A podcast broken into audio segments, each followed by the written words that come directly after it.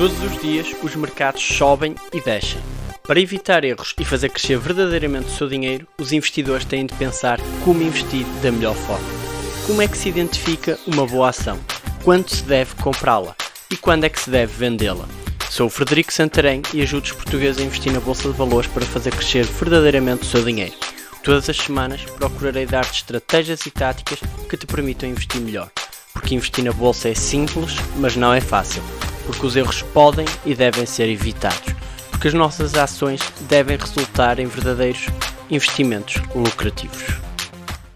Hello, hello! Estou aqui em viagem pelo centro do país, centro uh, aqui um bocadinho a norte de Lisboa, já estou a passar neste momento Ribeira de São Sebastião, ok? Talvez te diga alguma coisa, Ribeira de São Sebastião e hum, a verdade é que estou a olhar à volta e estou a ver vários campos agrícolas, várias produções vinícolas, várias vinhas por aqui fora, há ali umas propriedades também com umas pequenas árvores que eu ao longe não consigo perceber o que são, mas presumo que sejam árvores de fruto que daqui a uns anos vão estar a dar uns deliciosos frutos.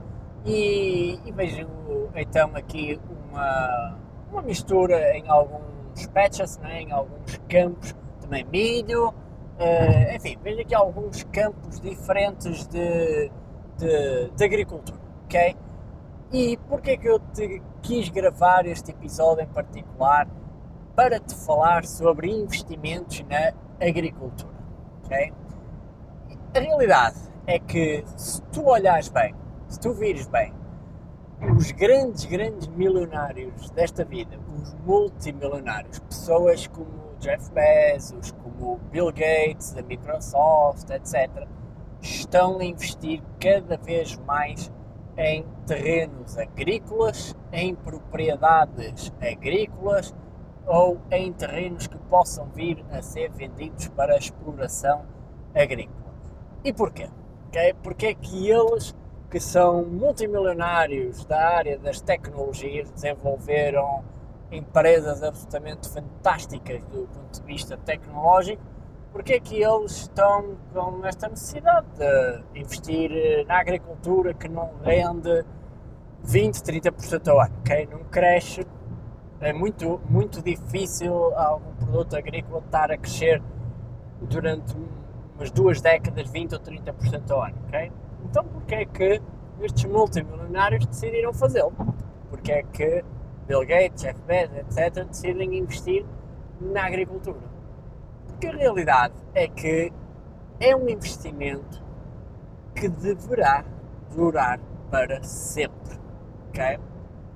Se há uma coisa que é certa é que nós precisamos de comer, o ser humano precisa comer pelo menos desde que eu me lembro, por isso nós, nós sempre precisamos de comer, há milhares de anos que é assim, há milhares de anos que se pratica a agricultura e por isso é um investimento que não vai desaparecer, ok? Ao contrário de algumas tecnológicas que podem estar com crescimentos fantásticos durante um, um período de tempo, mas depois aquela tecnologia pode ficar obsoleta e elas não se conseguirem adaptar, não se conseguirem inovar ao ponto de acompanhar o ritmo da indústria, isso pode acontecer e essas empresas passam a valer zero, ok? Há muitos, muitos exemplos de empresas que um dia foram alguma coisa, foram grandes e de repente foram à falência, ok? É natural. A realidade é que na agricultura o setor como um todo não deverá ir à falência ok? É muito difícil o setor como um todo vir a ser altamente prejudicado. Claro que uma empresa ou outra no campo agrícola irá à falência, certamente que sim, mas eu quero que tu penses agora do ponto de vista do setor, do setor como um todo, desde a produção de vegetais e frutos, à produção de vinho, à produção de árvores de fruto, fruto mais carnudo, frutos secos, enfim, produção agrícola. No geral, é um investimento relativamente mais seguro, digamos assim, com menor oscilação a longo prazo também e uh, mais seguro no sentido que nós vamos precisar sempre, invariavelmente, de comer e por isso, enquanto essa for a nossa realidade, a agricultura vai continuar a dar. Okay? E agora a pergunta que tu podes estar a colocar é, que é Frederico, já, já percebi que a agricultura pode ser um investimento interessante, inclusive existem multimilionários na área, mas como é que eu faço? Como é que eu vou investir na agricultura? Que hipóteses é que há para eu considerar esse investimento? E há aqui algumas hipóteses, ok? Em primeiro lugar, podes considerar, claro, investir numa propriedade, investir num, num terreno e depois explorar. Claro que sim, seja para a produção de legumes, frutas, vinho, etc. Podes fazer isso. Agora, normalmente também são negócios com uh, pequena escala, pelo menos quando, quando, estás a começar, normalmente são de pequena escala. Normalmente também não é, dependendo do, do, das sub-áreas que estiver na agricultura, pode não ser o mais rentável, ok? Pode ter margens muito, muito comprimidas. Podemos, depende se estamos a falar de plantar legumes ou se estamos a falar de plantar frutos secos, como amêndoas, nozes, avelãs, que já têm outros preços, ok? E, e, o vinho, claro, o vinho também pode atingir outros preços muito maiores. E, e, por isso depende um bocadinho do que é que estivemos a falar, ok? E também, e também, outra hipótese que tu tens de considerar investir é mesmo em empresas cotadas em bolsa do ponto de vista da agricultura. E há empresas cotadas em bolsa neste setor, ok?